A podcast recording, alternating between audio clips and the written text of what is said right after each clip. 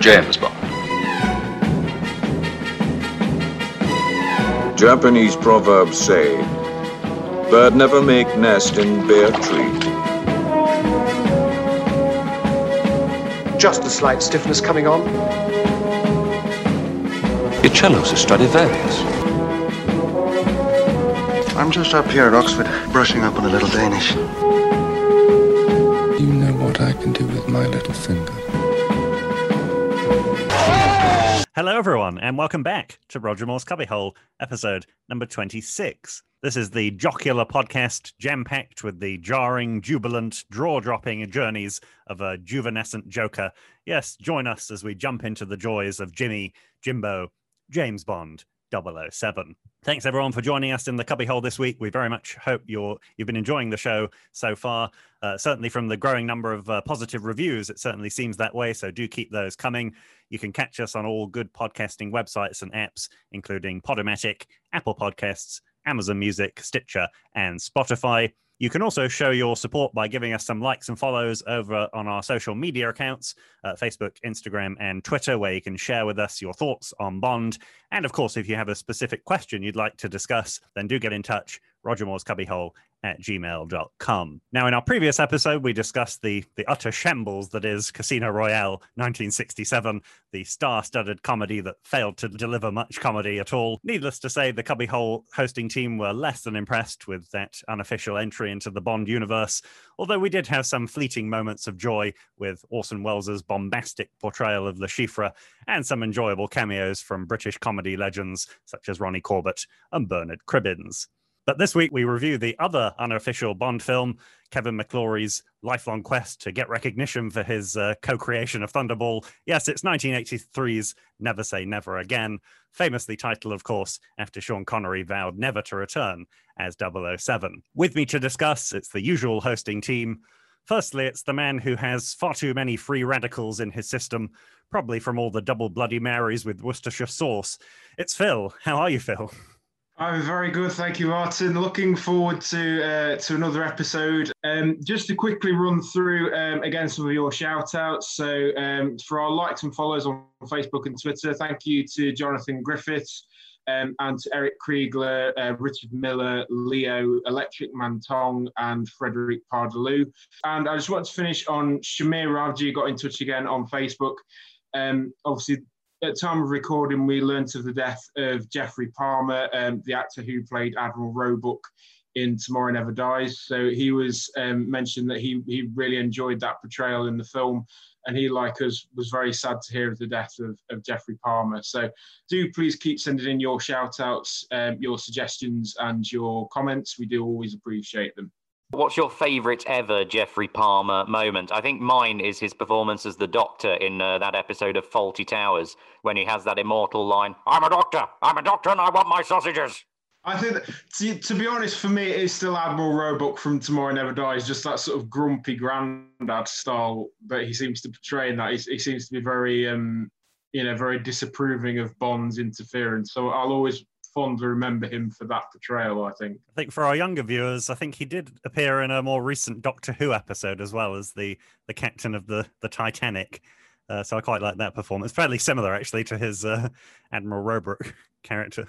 Sorry, did, did we ever explore the um the uh, the the theory that um Judi Dench and Geoffrey Palmer's characters in Tomorrow Never Dies are the same characters that they're playing in as time goes by?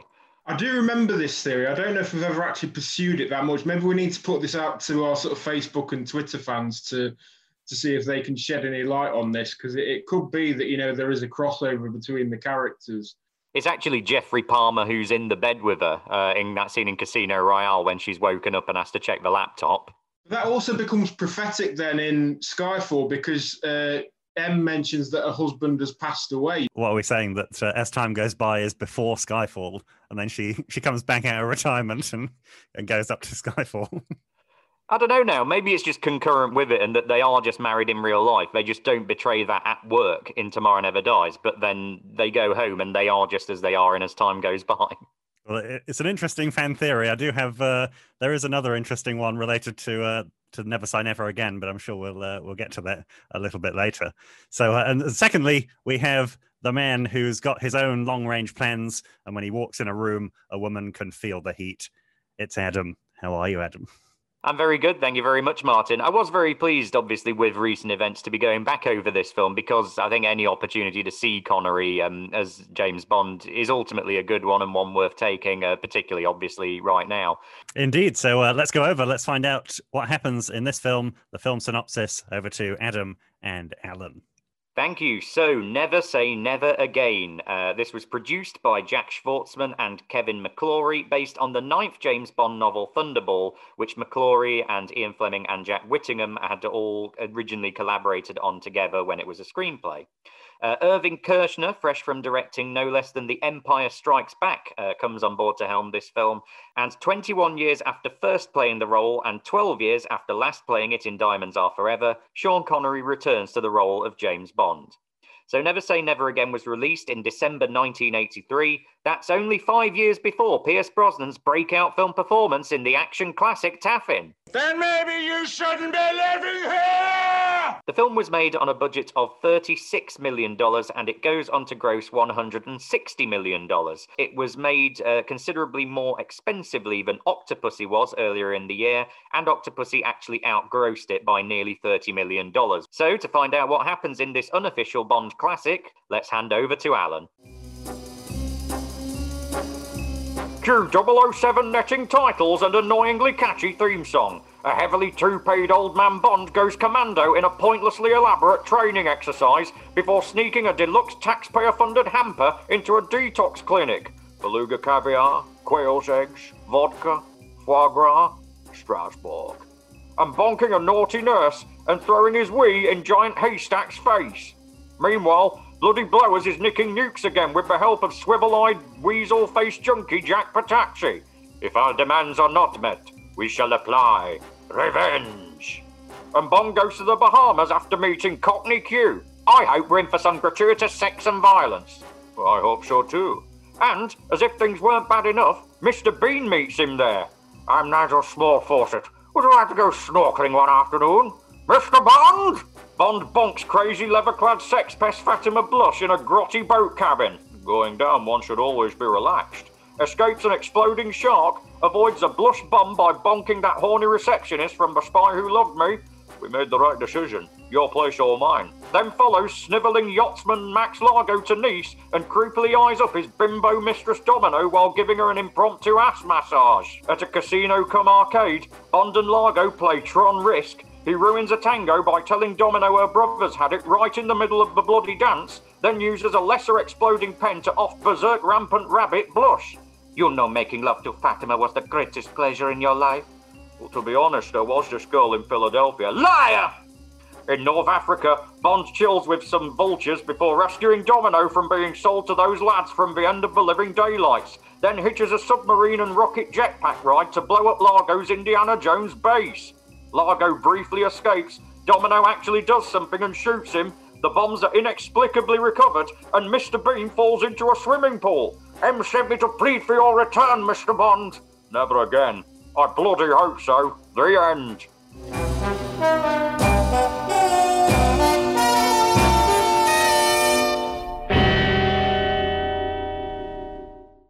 Thanks a lot, Adam and Alan. So, Thunder, Thunder, oh, sorry, I mean, uh, Never Say Never Again. Uh, when when this project was first announced, apparently the, the title was uh, James Bond of the Secret Service, but uh, that had to be scrapped. And uh, apparently, Orson Welles was going to play the villain, so that's the connection to the other unofficial Bond film, Casino Royale '67, that we reviewed last week. Um, but uh, this one, of course, was the final performance by Sir Sean Connery playing Bond uh, although he did give some vocal work to the uh, the Bond video game from Russia with Love. Uh, but uh, in terms of the actual film itself, I'd say this one is quite underwhelming. I think I, I agree with you, Adam. I think I was looking forward to watching a Connery film, uh, but it's uh, perhaps a shame that this was the first one that I watched after his his death. Um, I'd say that it, it kind of feels outdated. It feels very old right from the beginning, doesn't it? Even more so than the the official 80s Bond adventures. Uh, I'm not sure whether that's related to the perhaps the camera that they use. I don't know what aspect ratio they're using, but it feels like a, a dreadful TV sitcom at times, doesn't it? Um, and the the dreadful panning shots, uh, particularly the the opening scene, uh, seems a bit like uh, Father Ted, doesn't it? As it's uh, panning across the uh, the ground and the sea. That's the, the overall impression that I got. That's That is brilliant. brilliant. Uh, but yeah, I don't know. I mean, there's so many awful, awful things to say about the film. I'll, I'll pass over to you, Phil. What, what were your observations? Well, looking back, when I mean, when I obviously watched this just before recording, it must be about 20 years since I watched this film. It must have been about 11 or 12 the last time I watched it. And it's it's just so silly. I mean, you, you get that opening sequence where you get that weird sort of net curtain that's got the kind of 007 motif across it. And it is, it's, it's just, it seems to be filmed in sort of grubby vision. It's sort of, you, you don't really know what camera they use, but it's, it seems really dank and horrible. It's and it and then you get to that action sequence and it's it really is geriatric Bond. You know, you half expect him to be sponsored by Stannah half the way half the way through the film. It's you know, you, you kind of get this sense that Connery probably wasn't really in it for the for the chance to actually portray a decent Bond. He was just sort of in it for the paycheck. And, and as you say, you know, I was looking forward to it in the sense of going back to actually see Connery in a Bond film, but this this is one of the more forgettable Bond films, I think, in terms of the fact that you know it's it's it's so bad. Yeah, it, it is a it is a fascinating film. This one because it's the only direct comparison we have to the official Eon produced Bond films. I mean, they now have all the rights to all Bonds, so no one's ever going to mount a rival Bond production ever again. And the thing about this film is, it really does prove just how good a producer Albert R. Broccoli and indeed Harry Saltzman uh, was in making those official Bond films. Because this film does have Sean Connery, the best actor to ever play James Bond. It has the story of an actual Bond film. It is Thunderball all over again. And it has, of course, all the character archetypes, um, you know, the women, the villains that you would expect from a Bond film. But missing is everything else that you need to make Bond Bond. The tone just is wildly all over the shop. The style is non existent. There's no real sense of excitement at all. It doesn't feel particularly exotic or glamorous. And the timelessness that all great Bond films have is, is completely missing. And to go back on things you've both said, this is a very, very 80s film. The soft focus photography, which, which is a clear visual misfire, is, is part of that, as is all the hair and the clothes on show. There's a lot of big 80s hair. Um, and the music as well. I mean, it's, it's composed by Michel Legrand. I don't know what it is about French composers of music, but uh, between him and Eric Serra, they never do seem to do very well with Bond. Yeah, it's interesting you pick up on the the music there, Adam. The score being pretty awful. I'd say that that's definitely one thing that I picked up on throughout the whole film was that the music was awful. It kind of hit you over the head. If it was a, a menacing scene, then they played some over the top menacing music. Uh, if it was supposed to be a love scene, you had the the jazz music in the background, uh, and just and beyond that as well, just the general sound effects I thought were over the top. As I don't know whether they turned up the volume to eleven on all of the sound effects. Yeah, I agree with you, Martin. I, I think in my notes I put at one point when there was one of the lovemaking scenes, all I just written was extreme sax because that's all it is. It's just just the extreme sound of a saxophone in the background. You're just like, why why have they decided to put this in? It's interesting you mentioned the sound effects. I, I, guess you're particularly talking about some of the punches that Sean Connery lands in this. And it is interesting that this screenplay is written by Lorenzo Semple Jr. He was most famous for writing the Batman TV series with Adam West. And there's very much that style running through this, that same sense of high camp. Every punch Connery seems to land on someone sounds like he's dropped an anvil on their head. And also the fact that there is legitimately a bomb strapped to a shark in this, just like in the Batman TV movie when he comes out of the water dangling on a helicopter's rope ladder and there is an exploding shark on his leg, having to fight it off with the shark repellent bat spray. Yeah, definitely a comic book feel, especially that uh, that scene that seems to be. I mean, it should be quite an exciting uh, scene where he's fighting against Count Lippe. Uh, but it just seems to drag on and on, doesn't it? Like, yeah, we get that this guy is quite invincible, but uh, but then he's taken down, of course, by by Bond's urine sample. So, uh, if anything says comic book, that does. Well, it's also the fact that they seem to land punches on each other that kind of they don't seem to pack that much force, and yet they seem to be thrown over with quite a great deal of violence. So I'm, I'm not sure if the the kind of the stunt choreography was missing as well. But it, it seems to be the whole package is just very wayward. Yeah, it is an attempt to do a kind of cartoony Jaws style fight, that isn't it? And interesting, they bring in as Count Lippe uh, Pat Roach, Bomber Roach, who um, Harrison Ford has to fight in every Indiana Jones film. Uh, not that you'd know that, Phil. But yeah, it's an incredibly underwhelming end to that sequence, which goes on for ages and has that actually quite funny joke of all the old people cheering the TV and they're just fighting behind them although it's clearly Connery's stunt double. But yeah, I mean, it just ends. You're expecting something like Spectre and the fight with Mr. Hinx, where he has to have some kind of last minute Deus Ex Machina. But no, he just throws his own urine in uh, the guy's face and then he accidentally falls back on some glass. Was it Moonraker where they have that massive glass fight?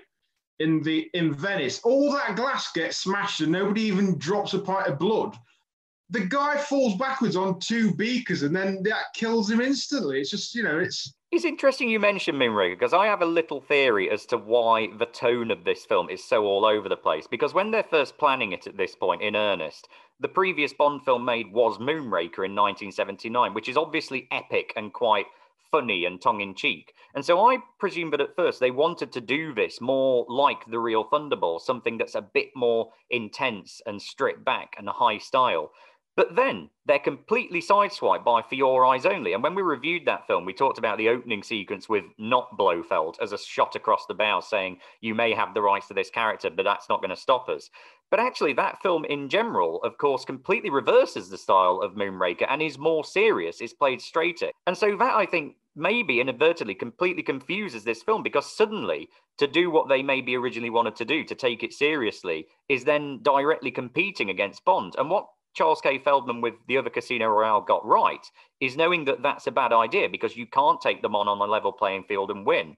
So perhaps that's why they started going a bit more tongue in cheek and a bit more silly with this one. Yeah, I think that's a distinct possibility. And also, the uh, I saw some trivia that apparently Kim Basinger had uh, had either been asked or she was willing to appear in Moonraker as one of the the official Bond women.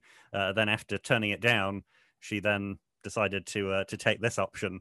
Um, so yeah, that means kind of a, a, link between the the two films, perhaps, and uh, certainly shows that some of the actors, at least in this film, I don't know what they were expecting. Were they expecting a slapstick comedy, or or did they want to make a serious Bond film? I mean, let's be honest. This is a lot funnier than the original Casino Royale. So, you know, the, if they if they were aiming for slapstick, then they certainly got it. But um, as Adam said, it's kind of it's all over the place in terms of the tone and the feel. It's kind of even down to some of the, the kind of core characters that we would normally see in a Bond film. You know, you take M in every single official Bond film, and even Robert Brown, even Robert Brown's M had a huge amount of dignity.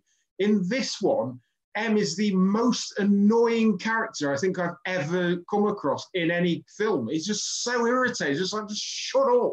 Yeah, you are absolutely right, Phil. M is just awful in this, as played by Edward Fox. I mean, he, plays him with the poshness of a minor royal, doesn't he? Like, he, he is so egregiously and oppressively upper class in this to an extent that just makes him this caricature. Um, I mean, why even send a double O agent on this crazy high stakes mission to recover actual nuclear bombs if he hates the double O program so much that he hasn't been using it for, for various years? Why do you suddenly have to use them. And then that offer of um, you know, going to dinner in his club once this is all over. I, mean, can you imagine any worse um prize for succeeding in a mission than having to spend any more than two minutes in the company of this M? Do you think that Connery's kind of playing it as Panto though as well? I mean, he, he just seems to be not really there in a sense. you know, there's often been claims that he was kind of not really bothered when he was in You Only Live Twice, but this one, he really can't be asked. Yeah, I thought, think looking back on this one, I think I'd watched it one or two times as a child. I remember uh, kind of Connery having fun with this one, but looking at it again, I'm not sure whether he was. The the little twinkle in his eye from Diamonds Are Forever doesn't seem to be present, does it? But I think part of the problem again is is the script. There's no sense of this Bond as being actually genuinely past it. You know, they're, because they're making a, a point of him being an older Bond in the way that they weren't specifically with Roger Moore, and that he is coming back out of semi-retirement, kind of into active service. There ought to be some jeopardy to that, as they built into the latter Daniel Craig films. That idea of is he too old? Is he past it? Can he still do all of this? But actually, the film and Connery's performance runs with the idea that it is all still completely effortless for him. Yeah, I feel like the the storyline is very lethargic, isn't it? All pretty much all of the scenes feel too long, even if they're trying to be exciting.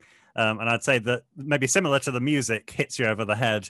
I think the the storyline, even though it's so slow, does also hit you over the head. It seems to be mainly exposition, doesn't it? You find out things from the storyline based on just some random conversations rather than together with the character discovering things. So I'm thinking like specifically where uh, Jack Petachi is pretending to be the president, isn't he, with the, the false eye, and the, the computer system unnecessarily tells him all of the details. Okay, Mr. President, you've switched the warheads. Yeah, we knew that. That was already established. And we've also already watched Thunderball as well. Uh, so uh, those kind of things really annoyed me. Or like where the French contact is just telling Bond and Leiter that Domino is Jack's brother rather than any kind of interesting plot discovering that. And it, they, they, really may have well just called it, you know, Thunderball, Revenge of Thunderball, if, if they wanted to be that obvious about it because it's just because it really is. It's just it's like we we've all seen Thunderball. We know what happens in the film. If you're going to remake it, you don't need to literally you know kind of signpost every single moment of the plot. It's also quite badly directed, this film. I mean, Irvin Kershner has just directed The Empire Strikes Back, but make no mistake, he's a very nuts and bolts director. He does weirdly have a bit of a former relationship with Connery. He directed him in the 60s in a very strange film called A Fine Madness, which was kind of a comedy about Connery punching women in the face. But yeah, you just contrast this to Thunderball and to what Terence uh, Young did with the direction of that, who, of course, as we've said before, is an incredibly stylish and, and visually intense director. He injects real suspense and urgency into Thunderball. I know you guys weren't such a big fan of that film as I am, but you feel the stakes being so high in that film. You understand the time pressure that Bond is under, that he has to solve this in, in a very quick amount of time, and that every action he does is laced with danger and urgency. Whereas this one, yeah, like you say, it just feels like a very flippant frolic, even though there are two nuclear weapons in the hands of a terrorist organization. One of the weirdest bits as well, the fact that, um, you know, Maximilian Largo actually tells him where one of the nuclear weapons is, and then they just fight. It's like, yeah, no, we defuse that one. It's like, right, okay. So we're not we're not actually going to see you do any of that. They're just like, yeah, no, it's fine, it's fine, it's out of the way. There you go. Yeah, exactly. I mean, I don't think we've ever seen a villain go quite so far as to say, "Oh, yeah, it's just over there." Yeah, yeah. See if you can get to it. Uh, but then, how do they get to it? He, on, he only says, "Yes, in Washington D.C." Where in Washington D.C.? You've got to search the entire city for it still. Yeah, I'm amazed. Did Adam? Did you say in your introduction that this was more expensive to produce than Octopussy? I don't. Where did the budget go? All, all those arcade machines, probably. I think there's also a weird thing about the chronology of this film because we're sort of meant to infer that Connery is playing the Bond that he obviously played in the originally on films, and yet he strangely doesn't seem to recognise that all of this stuff has happened to him before. I mean, when he's first sent to Shrublands, he, he kind of has a knowing, oh, back to Shrublands, is it? You know, as if he has been there before in Thunderball. But then all of this stuff happens, and at no point does he just think to himself, hang on, this is very similar to what happened back in 1965. Hang on, they've, they've stolen two. It's, it's the same names of people. I know exactly where these bombs are. That would have been such a better film, wouldn't it, if, if he'd have just played it like that? yeah, that's it. Should have been Bond just has amnesia. Just like, I'm sure I recognize you from somewhere. That'd have been the great running joke of the whole film. That everyone around him's like, "How on earth were you able to do this? How did you solve that? How did you know it was him? How did you know where the bombs were?" Well, it was a Largo last time as well. Shall we talk a bit about uh, Largo? Because actually, in, in the contemporary reviews of this film, uh, pretty much only two things were praised about it. One was seeing Connery back as Bond, but also Klaus Maria Brandauer's performance as Max Largo. What do you reckon, guys? Do you think it's aged well? Do you think it's still one of the highlights of the film? I think it's one of the better parts of the film. I mean, he does. For me, I still maintain that the portrayal of Largo in Thunderball is better. You know, Max Largo in this, there is a sort of sinister element to him, and you know, there's that very sort of there is actual tension when obviously he's, he's with Domino in the um, in the dance room, and obviously he's given her the necklace, and then he just says to her, you know, I'll, I'll, sort of slit your throat if you ever try and leave me. So there, there is a sort of sinister element there. There's a problem that sometimes affects the actual Bond films where the villain doesn't really seem to have that much to do, I don't think. That scene where Bond and Largo are in the casino and they're doing that ridiculous domination game, that scene is completely pointless. That they, they could have just had like a really awkward game of poker or something like that. They could have done anything, but they, they have to go to the sort of weird kind of advanced Atari game that seems to be in a casino for no apparent reason They, could have literally, if they wanted to film this up, they could have literally gone to an amusement arcade in Skegness and literally done it there. That's that's all they needed to do with that. Yeah, they should have had a game of pitch and putt, perhaps, Phil.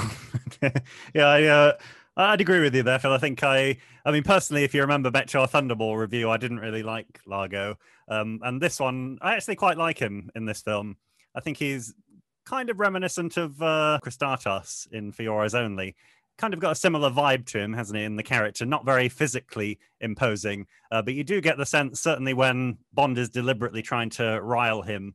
Uh, I think he plays it quite well when he's going mental with the uh, the axe in her little dent studio on the boat. Yeah, I'm probably somewhere between the two of you. I, I think it is interesting, but it is a much more human and psychologically nuanced um, villain than we normally get in, in sort of traditional Bond. I do think there's a sort of lack of menace from him, even though he really nails those notes of being slimy and jealous and possessive. And you're right to point out that cut your throat line. It's so offhand and kind of charming, weirdly, in its delivery, but it is it is quite sort of creepy as well. And yet he, he just doesn't have the sense of menace or, or he's not imposing enough, I think, this character to really sell that idea of a love triangle between him and Bond and Domino, which was so central to the, the character drama of, of Thunderball. And Adolfo Celi, of course, we talked about at the time, he had that real sense of threat and malevolence. He was physically imposing. He was a match for Bond in many senses, the first dark incarnation of him. Whereas this Largo just can't really compete with Bond on that level, which of course is evidenced in the fact that Bond can beat him at Tron Risk or Domination. I don't think they should have played pitch and putt. I think they should have played a contemporary video game. I think they should have done Space Invaders or Pong or Time Crisis or something like that. I think I think Pong would have been a brilliant one. Just like electrified Pong would have been hilarious. We mentioned in Tomorrow Never Dies, I had a theory that Bond's secret wealth comes from he's actually an incredibly good e gamer. Maybe this was the origin of that. He was like, "Oh, I was very good at that uh, video game I tried against uh, Largo. Maybe I should uh, start monetizing this." He does pick it up quite easily, doesn't he? And I, I did enjoy the line where kind of Bond loses the first two games, doesn't he? And then increases the stakes at the end. And then right at the end of that scene, Connery says, I, I never lose. Like, you just lost the first two games, mate. You, you had to play it again. Oh, imagine if they'd have just been playing GoldenEye uh, multiplayer. well, hang on, I seem to be in this game. Is that, is that Oddjob? You put Oddjob in this game. How did you know about him? I don't know about you guys, but one of the kind of standout moments for me in this film is the uh, this kind of henchwoman Fatima Blush, um, played by I believe it's Barbara Carrera. For me, one of the great kind of henchwomen I think of any film. You know, the the way it's played for it's one of the minor shining points of this film. The fact that she's so kind of bombastic and, and ridiculous, and, and the fact that you know she takes so much delight in trying to to kind of assassinate Bond and kind of any adversary. What do you guys think? Do you think that she was an asset to this film? Yeah, I really loved uh, loved Barbara Carrera's portrayal of this character. Um, I think she, she was nominated actually for a Golden Globe for this performance, and uh, yeah, I'd uh, I'd go along with that. I think that uh, kind of similar to uh, a Xenia Onatopp character, isn't she? She does have that kind of uh, the link between her her sexual desires and uh, and killing Bond uh, when she, her death scene with the the pen. Uh, but yeah, I think uh, overall I'm quite impressed with with her portrayal. Um, and I, personally, I would have liked to see her in a in an actual official Bond film. I think she she turned down the role in Octopussy uh, because she wanted to work with Connery so much. Oh, I didn't know that. That is interesting. Um, yeah, I, I think she is the absolute star of this film, a real highlight. I love every scene that she's in. I think she quite literally dances off with the film, certainly when she's prancing down those steps after a domination risk. She just has a sort of raunchy, sadistic humor that she injects throughout everything in this film. She's slightly manic as well. You're, you're absolutely right, Martin. She absolutely anticipates Xenia top. I think it's also the fact that there is there is quite a sense of menace to her as well. You know, the, the scene where she's with Jack Petachi in, in the Shrublands um, health clinic, and you know she's she's being quite violent with him. You know, she's she's very physically imposing in that sense, and, and she can sort of rain that sense of terror over him. And then again, when you see it where she causes him to crash the car, She really doubled down on the death, didn't she?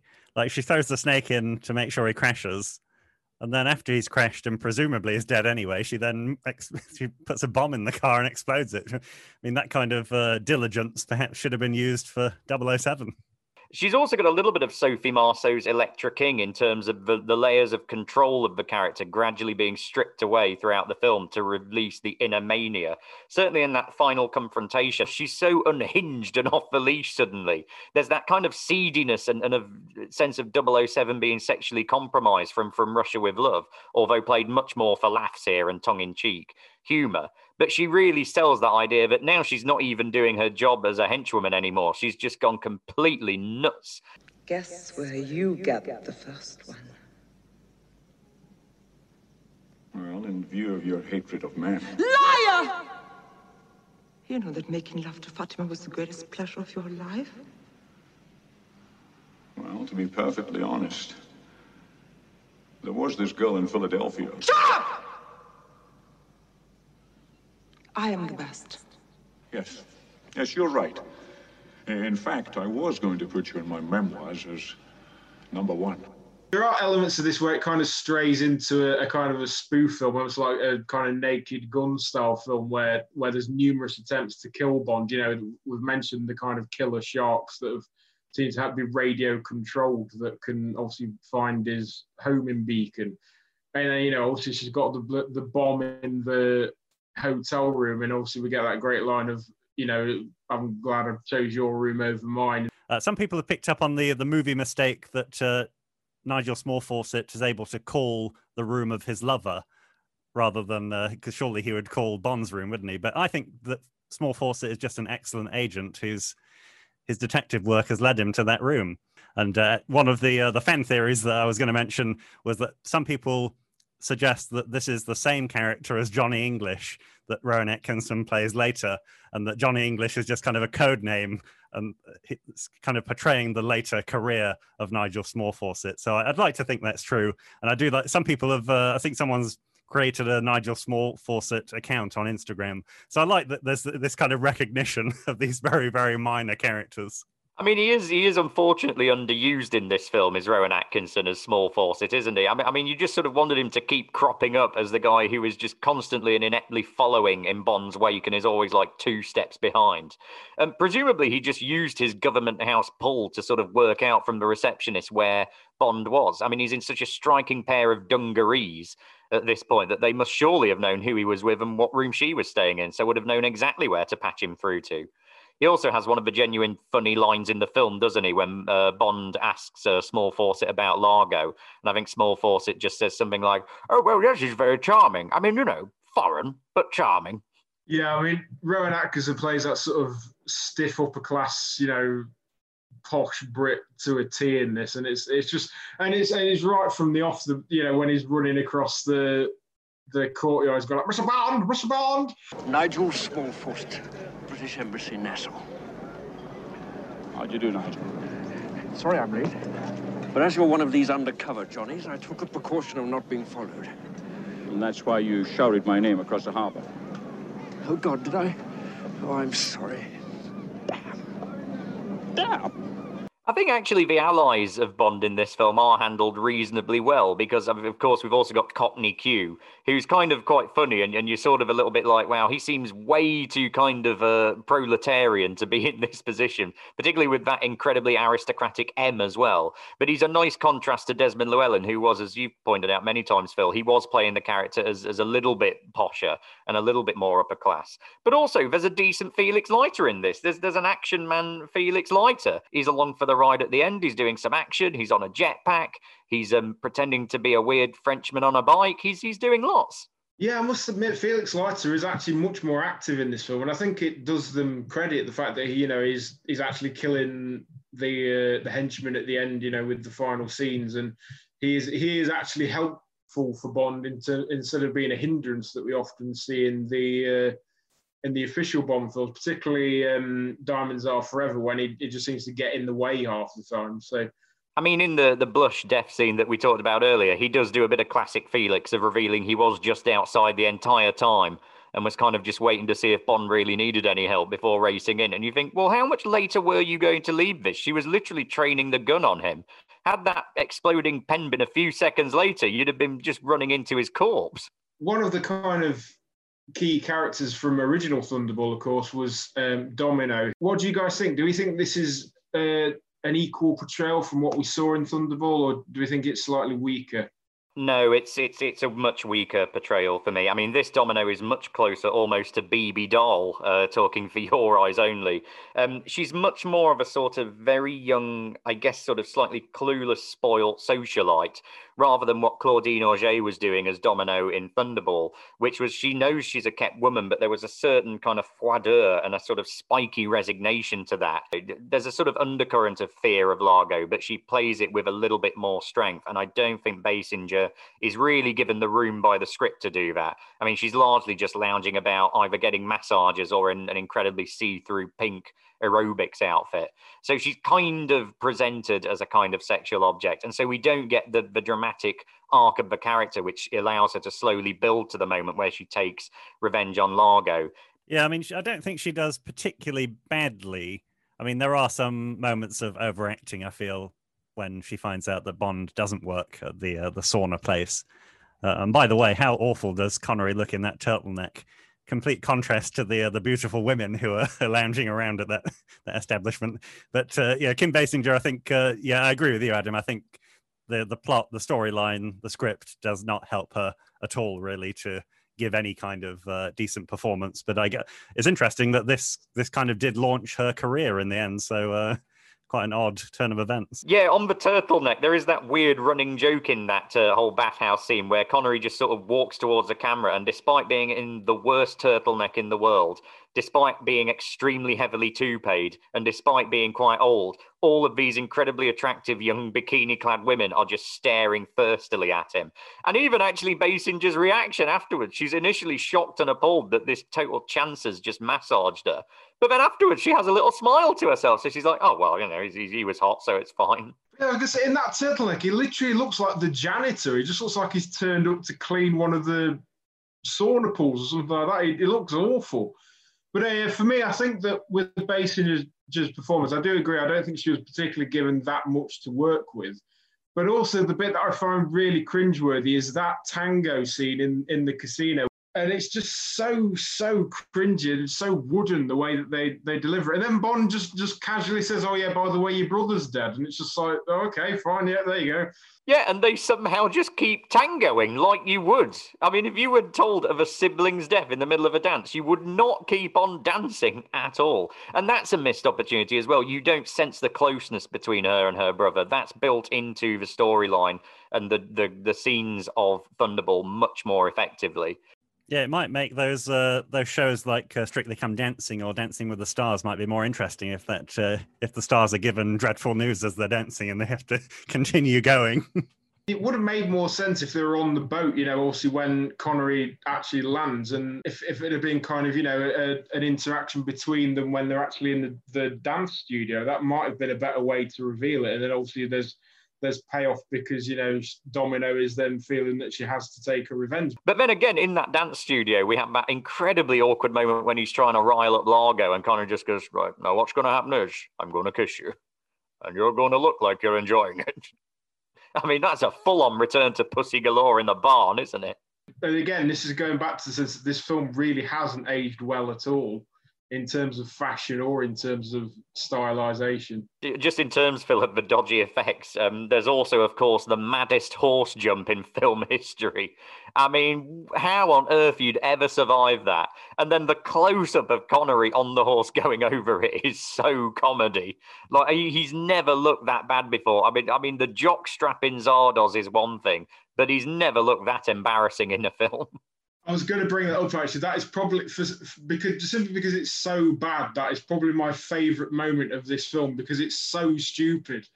Just a bit, it because it becomes full Monty Python. You know, you get this sense that you know Bond has rescued Domino, but no, you get this weird sort of early CGI moment where it sort of launches down the side of the castle, and then we're led to believe that the horse is perfectly fine as it lands in the water and then it gets even more ridiculous because then Felix Leiter blows the castle to pieces with his submarine that just, just sort of emerges out of nowhere. Yeah, they should have just attached a, a kite perhaps to the horse and gone kite surfing down there. That would have uh, just die another day.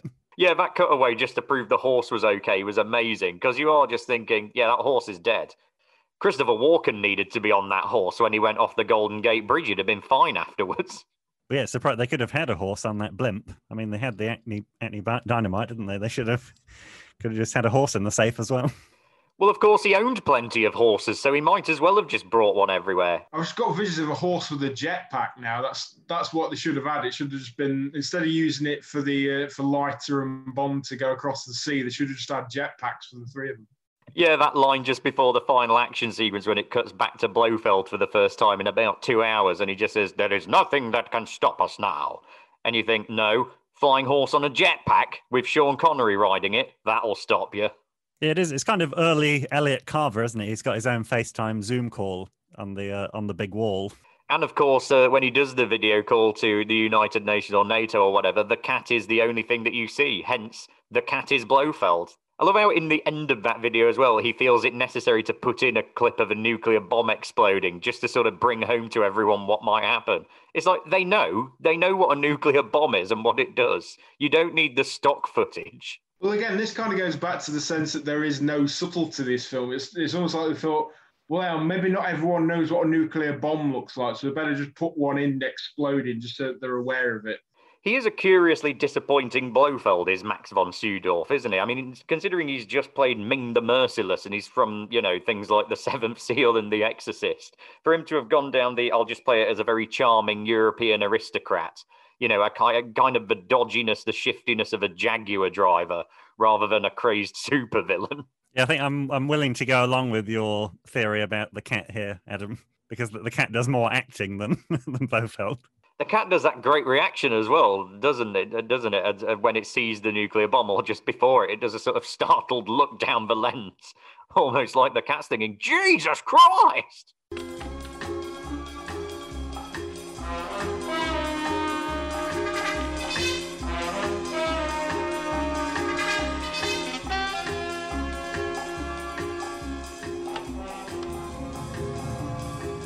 What do you guys think of the, the kind of the set piece of, of how the film finishes? Do you think that it's it's one of the better moments, or do you think it kind of falls a bit flat?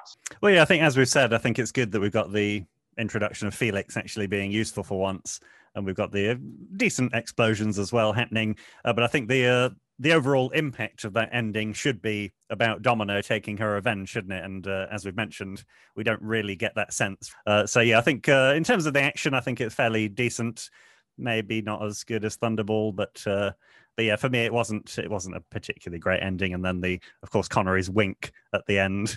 Oh yeah, when Mr. Bean goes in the swimming pool. It's interesting this ending because it ties together a couple of points from earlier in that um, it, it does mean the way that they've constructed this Indiana Jones very clearly Indiana Jones inspired set piece. It means there's a lot less underwater action, which although I quite liked it in Thunderball, I know you guys got a little bit weary of it. The fact that there's less underwater business does go back to your point from earlier, Martin, about the fact that the film is not showing you anything that's happening. It's not telling the story visually. Just exposition is being used to sort of fill in the blanks. Whereas actually part of the reason for all the underwater stuff in the original Thunderball is to show you all of that happening. Um, I mean, I, I just sort of prefer of all of it um, Sean Connery's reaction when he's not served his uh, vodka martini at five. I mean, he looks like he's going to punch her in the face. Also, the age discrepancy between the two that she's having a nice brisk swimming the swimming pool and he's literally just lounging there in a rock pool jacuzzi. Even though not much earlier, he's managed to kick a massive stone head into the the pool below, into the tears of Allah. When he says, "Oh, never again, never doing that again," you, would be forgiven for thinking it, it, really took it out of him that he nearly died numerous times in all this. He didn't. He kind of breezed through the whole thing. He never looked in a rush. He was never in any trouble. Yeah, he almost seems to be taking it a bit of a stroll, really, when he's when you consider the stakes as well, the fact there's still a nuclear weapon to be found, and you know they're still going to try and disarm it. Is he really winking at the camera, or is the camera just in the way and he's actually winking at Nigel Small-Fawcett in the pool? You know, just sort of giving Basinger a kiss and then a little wink to Nigel. You'll never get something like this. Well, the less yeah, laugh is on him though if he, if he does become Johnny English later. Yeah, apparently uh, Connery didn't want the winking at the end. His idea for the ending was to have Sir Roger Moore come into the end of the film, brush past him, and then Moore was going to deliver the line of uh, "Never Say Never Again" with a, I guess, with a cheeky eyebrow raise rather than a wink. Can you swim?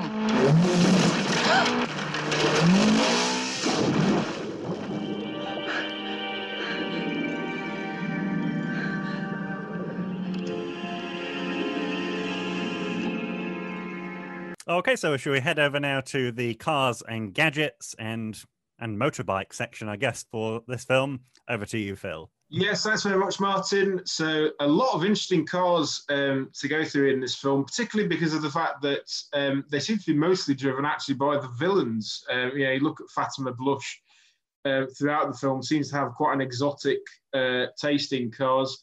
Uh, but we'll go back to, to, kind of the early stages of the film. So, um, particularly with James Bond, when we first see him arrive um, at the Shrublands Health Clinic, he arrives in a, quite a nice 1937 Bentley four and a quarter litre, uh, what's known as a Gurney Nutting uh, drop head coupe. So, um, so this would have been a coach built um, Bentley from the 1930s.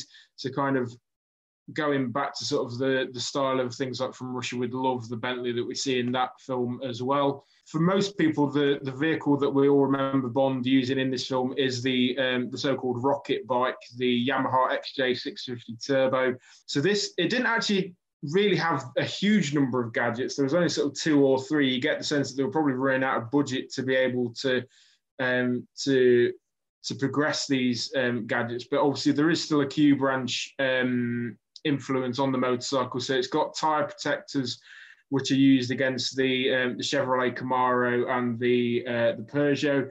And it's also got um, a rear smoke screen and rocket launchers. But of course, we all remember it for that great stunt where it jumps across the, uh, the harbour with the, the rocket power. So moving on to uh, some of the other cars, I see Fatima Blush actually has quite a, a wide mix of different cars. She starts out in a 1973 Mercedes Benz SL. This, of course, is used to um, assist in the murder of Jack Petachi in his Ford Cortina Mark V. But the car that we kind of probably all remember her for is um, seen later in the film. Now, the 80s were a time of uh, most car manufacturers were kind of going turbocharging crazy. So one of the kind of iconic cars of this era was the Renault R5 Turbo, um, which we see her use later in the film. This was a mid-engine turbocharged um, kind of rally car, effectively. It was built for tarmac rallying predominantly, and it really was kind of a rally car for the road. You know, it was one of the iconic cars of the 80s. So that's a really quick run through of, of some of the cars that we use. We also get quite an interesting mix of gadgets. So we see the uh, we also, obviously, as we've mentioned already, the exploding pen gun, which Bond uses. Interesting enough, it, we get a return to the Union Jack motif. So, obviously, references of uh, things like The Spy Who Loved Me. There's also an interesting use of the Rolex wristwatch, which has the laser cutter. So, this is kind of um, heralding what we'd see in GoldenEye and Tomorrow Never Dies with the uh, laser device on that wristwatch as well that's kind of a very quick run through of the uh, the kind of cars and gadgets that we see in the film. Phil, you forgot to mention the single most important accoutrement Bond has in the film, the toupee. I mean, it's a work of art, isn't it? That thing. I mean, can we class that as a gadget? I, th- I think it's a fashion statement, certainly. I mean, the, the toupee is is definitely it has its place in the film, but it's uh, um, you know you, you, always get this sense that there was probably an outtake where there was a gust of wind and it probably blew off. You know, there's probably a some some element of that. So you know, I, I, I, was sort of glossing over the toupee as a as a proper gadget. It wasn't that one of your early quizzes, Phil. In our in an early review, you asked us to name all of the gadgets. I, I call for a recount if uh, if we're counting the toupee. this is degenerating into the U.S. election era. We're just going to end up with recounts in different quizzes. No, I think that when we do the next quiz, as soon as I go ahead, we should just stop counting. Okay, so we'll move over now to buy the book. Over to you, Adam. Why don't you acquaint yourself with the manuals? You'll be able to shoot through that in a couple of hours.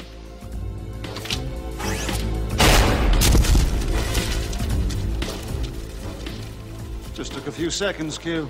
Thank you very much. So, the book, of course, in question here is Thunderball, the ninth James Bond novel. Uh, the basic plot of um, this film and Thunderball is the same, although it's a much less faithful adaptation of the novel than the Eon Productions film. So, there have been a few sort of key name changes of various characters. Uh, we no longer have an Emilio Largo, but a Maximilian Largo. Uh, the Disco Volante's translated name to English, the Flying Saucer, is the one used for Largo's yacht.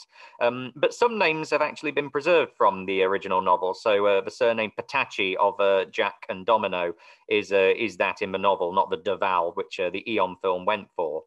Um, there is a change, a major change in the locations used. In the novel, we only go to shrublands and then the Bahamas. Uh, in this, of course, we've expanded that out quite substantially to uh, Nice in the south of France and to North Africa. The character of Fatima Blush goes back to McClory's original screenplay, predating Fleming's novel, in which she um, was sort of part of a airplane full of celebrities which crash lands, uh, an original plotline before they turned to the theft of nuclear warheads. The reason for which Bond is sent to shrublands is closer to the novel than it is to the previous film, i.e., he's out of shape, he's uh, drinking and eating and smoking too much, uh, as opposed to he's been injured in a conflict with a Spectre agent.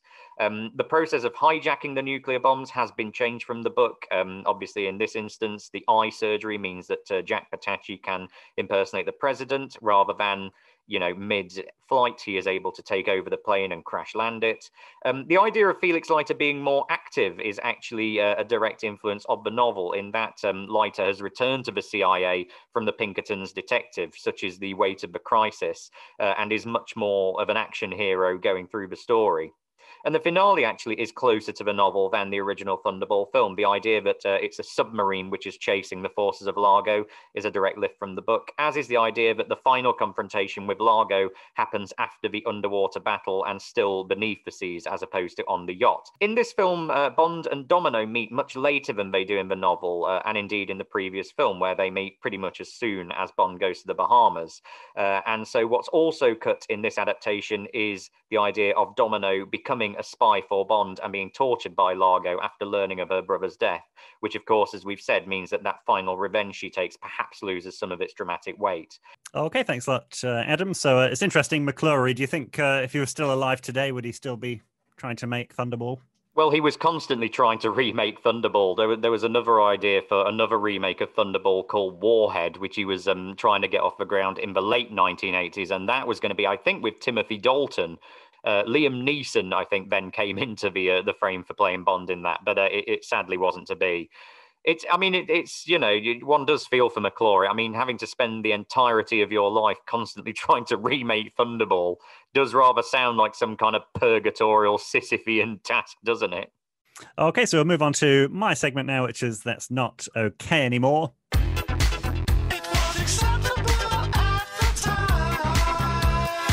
So I guess uh, similar to the previous unofficial entry into the the Bond universe, Casino Royale '67, probably not not that good at the actual time.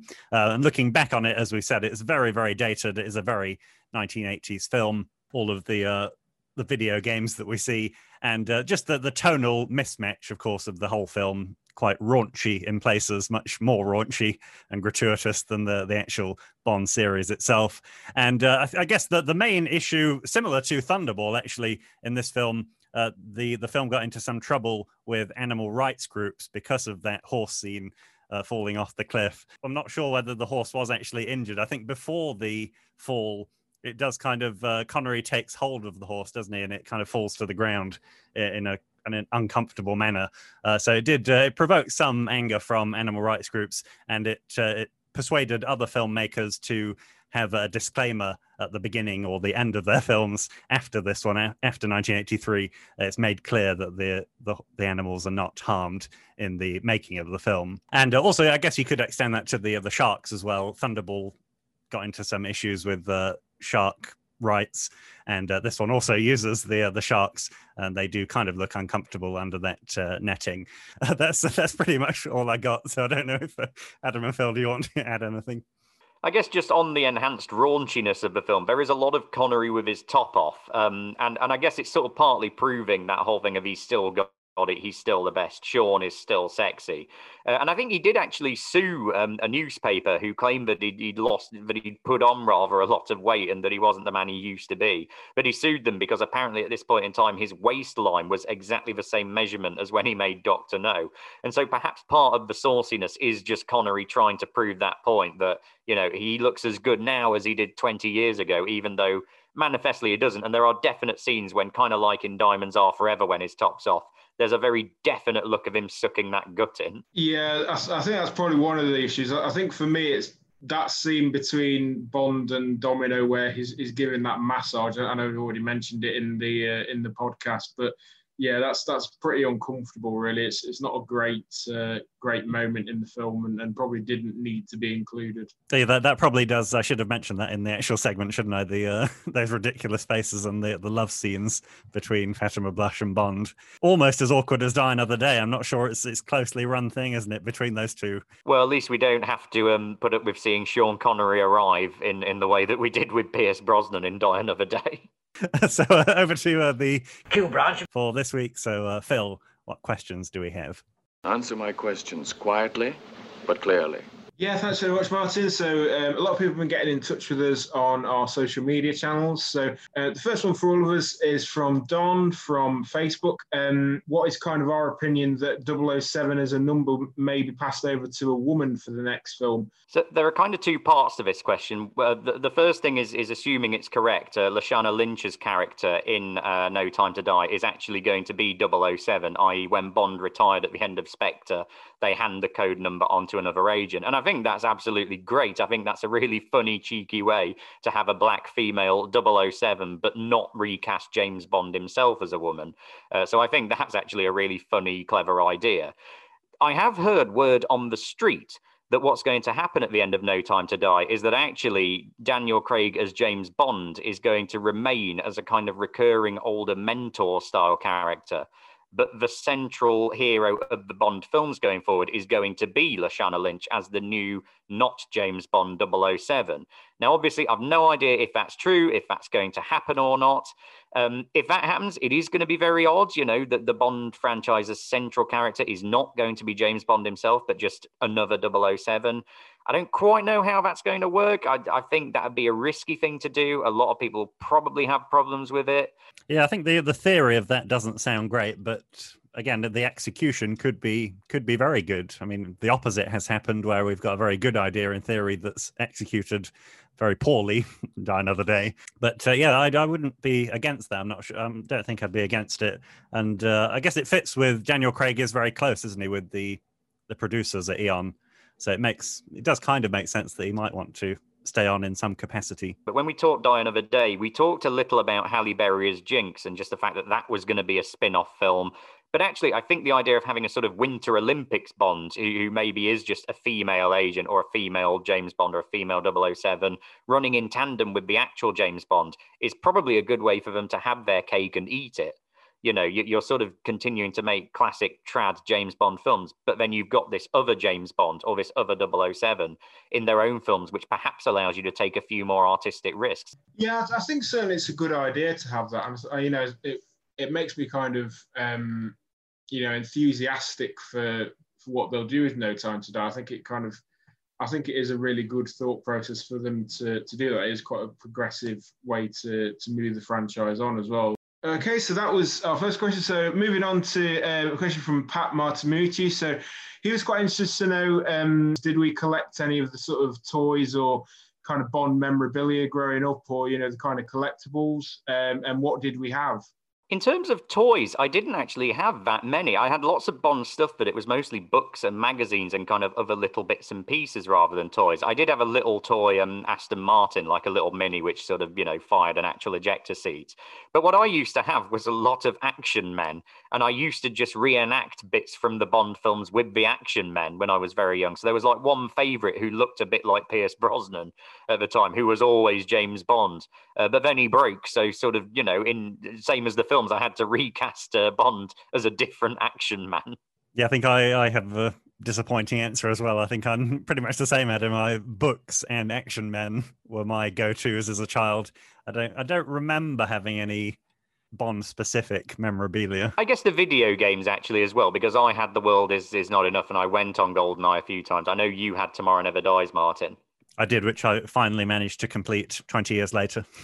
That bloody Hanoi level, awful for, for me, it was well, video games as well, actually. But for me, it was kind of I've, I've, I've always collected model cars, and I had a lot of the uh, the James Bond kind of model cars, going right back to the, sort of the, the Goldfinger DB5 through to things like the sort of Die Another Day cars and Your Eyes Only, and, and you know all sorts of different ones, which I've I've now um, actually sold on. But no, that was I think Bond really helped me to get into my interest of cars. Actually, I think it's quite a nice little segue into to my interest of, of why I love cars so much. You know, these sort of gadget laden, you know, expensive, exotic vehicles that Bond seems to be treated to each time. And then, you know, the fact you can own them in sort of model or, you know, toy form was always a really great, it was a great treat, really. You know, it was something that you kind of always cherish those memories, I think. So it's, it's always something nice that as Bond fans, I think we can enjoy. So, so just to finish off this week, uh, kind of our final question came through on Twitter. So, what is your favourite Sean Connery line from, I guess, from any film really? But I mean, I, I'd say personally from a Bond film. It has to be from our theme tune. I think um, "Bird Never Make Nest in Bare Tree" for me is uh, is an excellent line, and that, that's why it's at the beginning of our show every week. The one that I always really like is actually his first line um, in From Russia with Love to uh, Colonel Grant when he's finally been unmasked as an enemy agent. And uh, despite the situation, uh, Connery as Bond just goes, Red wine with fish. That should have told me something.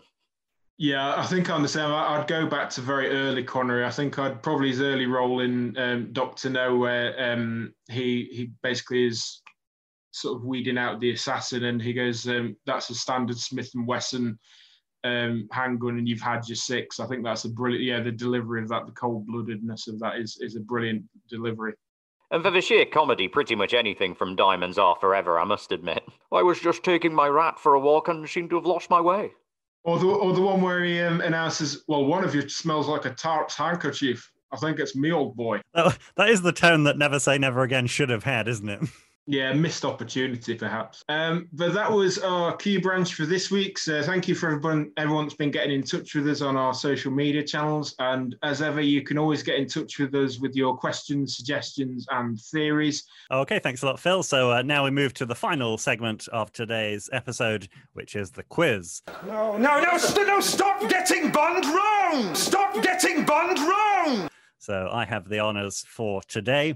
So uh, today's quiz is called from Bassey to Billie. We're going to look at the songs of James Bond. So I've uh, I've actually stolen these ones from the official 007.com website. Uh, so I won't take credit, and I also won't be blamed for uh, any poor questions here. so uh, maybe we'll start with uh, Adam to begin with. Uh, so you've just got three questions each. We'll go to a tiebreak if we're still level. So Adam, first question for you: Who composed the James Bond theme? Well, officially Monty Norman. That is correct. Well done, Adam. One point to you. Phil, your first question. Who sung We Have All the Time in the World? That was Louis Armstrong. It certainly was. Some uh, easy questions there to begin with. Back to Adam, your second question. The title song lyrics for Goldeneye were written by who? Ah, okay. Now, was lyrics. Now, I know that Bono and The Edge had a hand in writing that title song, so I'll say Bono and The Edge. That is the correct answer. Well done, Adam. Two points for you. So, Phil, your second question Who composed the score for Spectre? Oh, I can't remember. See, the, thing, the, oh, the only person I think of is David Arnold, and it's well beyond his realms, but I'm just going to say David Arnold because I can't think. Well, Adam can't steal the points, but uh, Adam, do you want to tell us the answer? Uh, yeah, Thomas Newman, who also did Skyfall. Indeed, yeah. So uh, over back to you, Adam. Now, your final question for the win. What was the first Bond title song to reach US number one? That was Duran Duran's A View to a Kill. It was. Well done, Adam. Uh, your final question, Phil, would have been uh, Carly Simon's Nobody Does It Better uh, reach which position in the UK chart? Uh, third, fifth, or seventh? Let's say third. It's seventh. So uh, yeah, Adam would have uh, would have got the win anyway. So Adam, you're the winner of today's quiz. What song is going to be our outro? Uh, I was going to go with something silly, but I think as you know, this is Connery once again, and we have lost him recently.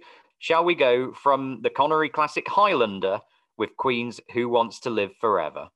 Lovely choice. So that brings us to the end of this week's episode. Thanks for joining us in the Cubby Hole.